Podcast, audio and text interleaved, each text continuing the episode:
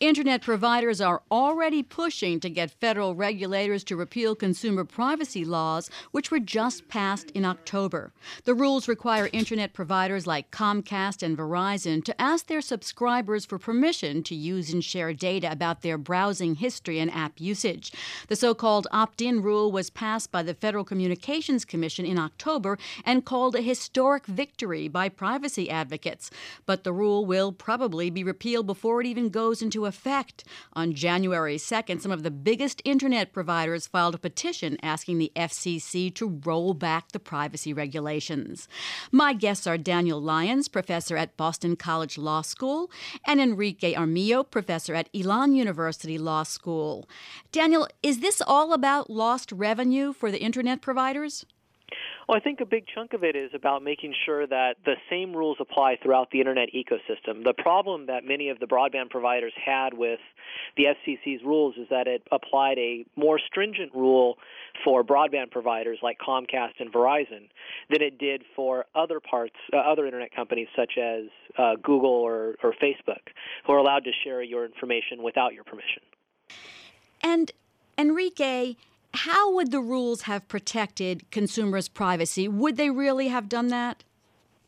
Uh, I think these uh, the, these rules were, were pretty significant, Dan. Uh, what basically um, what they did is what you referred to as an opt-in, which basically said that any user of a broadband service uh, would have to give express permission with regard to the use and sharing of their data by the provider of their broadband service with respect to what the FCC called um, sensitive uh, pr- private information, and that was basically health and financial information of the user, the user's uh, uh, location as established by uh, the the place where they're accessing their broadband service and their web browsing history and and any apps that they used. So in the in the market of of target targeted marketing services, this is actually um, this is information that that that is is very helpful in terms of monetizing uh, internet use for broadband providers. Dan, with so much concern about internet privacy, what do the internet providers say are the reasons that these rules should be reversed? Well, I think uh, again, I think the primary concern is making sure that there's a level competitive playing field, right? So, um, consumer information is the lifeblood of the internet economy. It's the turning of your uh, online history into potential advertising leads that makes it so that Google can provide free Gmail and web searches and things like that. Uh, as, as long as Google and Facebook and other companies have access to that information at a lower barrier than uh, Verizon and Comcast, then it means those broadband providers can't be effective competitors uh, to companies like Google that dominate, that currently dominate uh, internet advertising. So now the big question, Enrique, is there a way to up the rules to make the rules stronger uh, for companies like Facebook and Google, or do we run into problems there? Well, the interesting uh, and, and sticky part there is that you know those um, you know apps and websites are not real under the jurisdiction of the FCC at all. You know, to the extent these regimes are different, and Daniel is certainly correct, is that they are different and, and even inconsistent in a lot of ways. And part of the function of that is that these are two different agencies operating here. The FCC has jurisdiction, um, so it says over the broadband access provider, and the Federal Trade Commission has access over um, the uh, the Googles and Facebooks of the world, uh, just basically on the jurisdiction over uh, consumer protection. So to, to harmonize the work of those two agencies is is uh, would be quite difficult. And in that sense, the the claim of of inconsistent regulatory regimes that Daniel is talking about is a valid one. Daniel, the rule was passed by a three to two vote with Democrats in the majority. Tell us a little bit about the composition of the FCC and what's going to be happening at the commission when Trump becomes president. So by statute, the FCC is always going to be uh, five members, three from one party and two from the other party. The difference in uh, the presidential election determines who gets to be that swing vote. So um, at, uh, one of the Democrats, Jessica Rosenworcel, stepped down at the end of last year, and uh, the current chairman, Tom Wheeler, is scheduled to step down in the next couple of days. That will leave the commission with a 2 1 Republican majority uh, until President Trump can uh, fill those other two vacancies. I would expect him to nominate one Republican and one Democrat sometime in the next few uh, months. But until then, uh, from now until about January 20th, the FCC is operating at a 2-2 tie, and after inauguration day, it will be a 2-1 uh, majority for the Republicans, who have signaled that they have a desire to repeal this uh, order and several other orders that were enacted in the last year and a half or so. So, Enrique, basically, they could repeal this right after the inauguration? Yeah, this this is a the kind of procedural posture of this is that you know various companies who are affected have filed um, petitions for reconsideration, which is a requirement for federal law. You know, you have, basically have to ask the agency to reconsider its decision before you ask a court to consider its decision.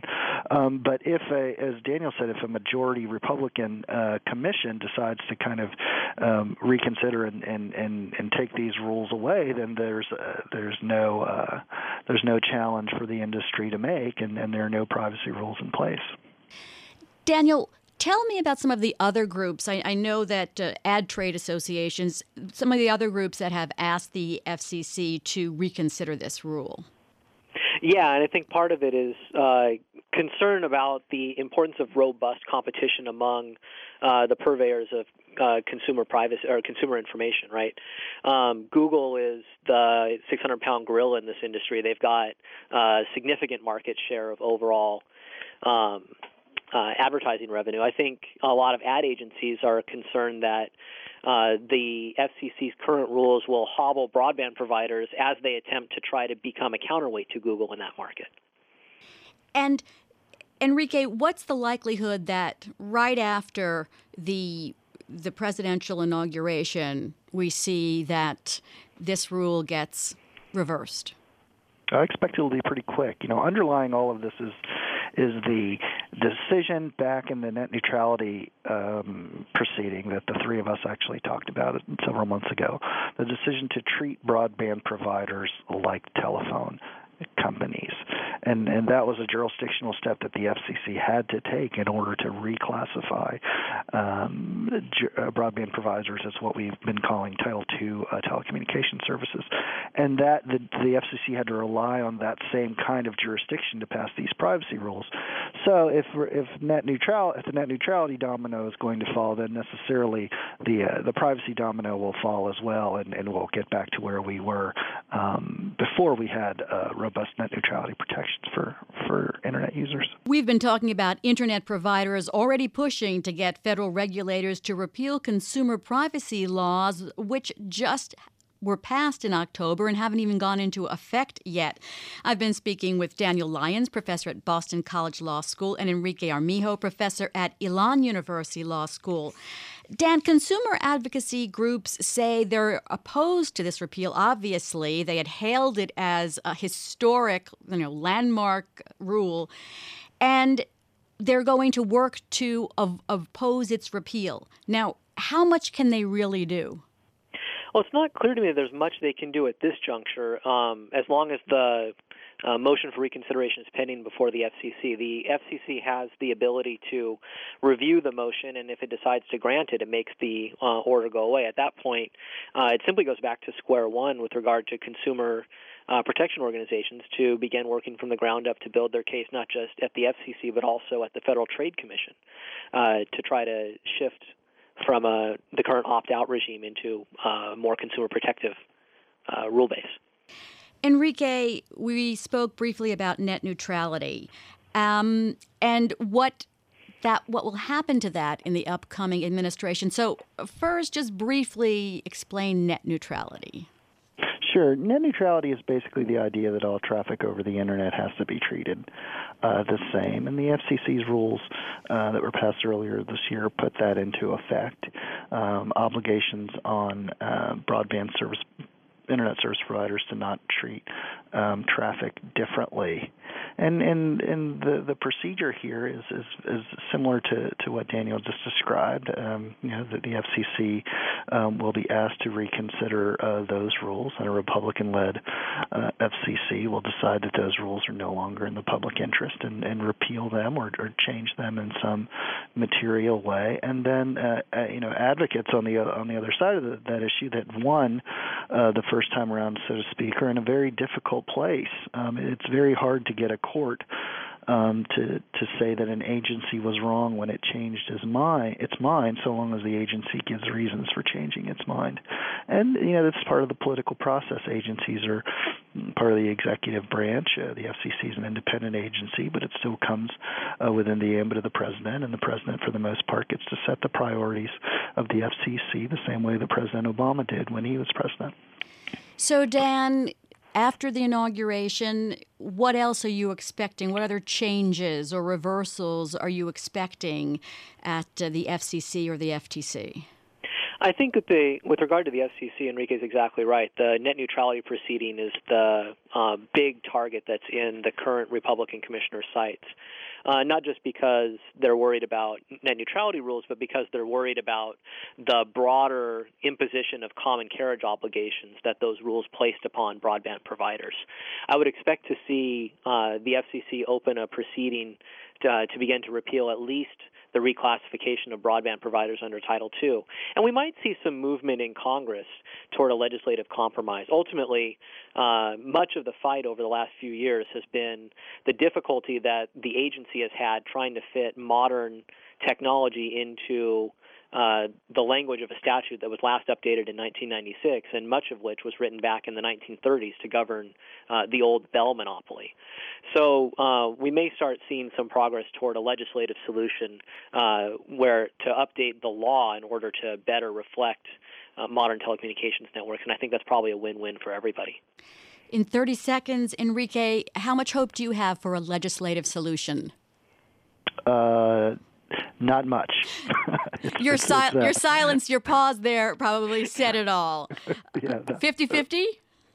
Uh, I, I think it's less than 50-50. You know, it, it's really hard uh, to to get Congress to move with respect to big statutes, even old statutes uh, like the Telecommunications Act. There are just so many moving parts here that that um, usually uh, efforts to kind of rewrite big statutes covering massive parts of the economy are are, are generally doomed to failure.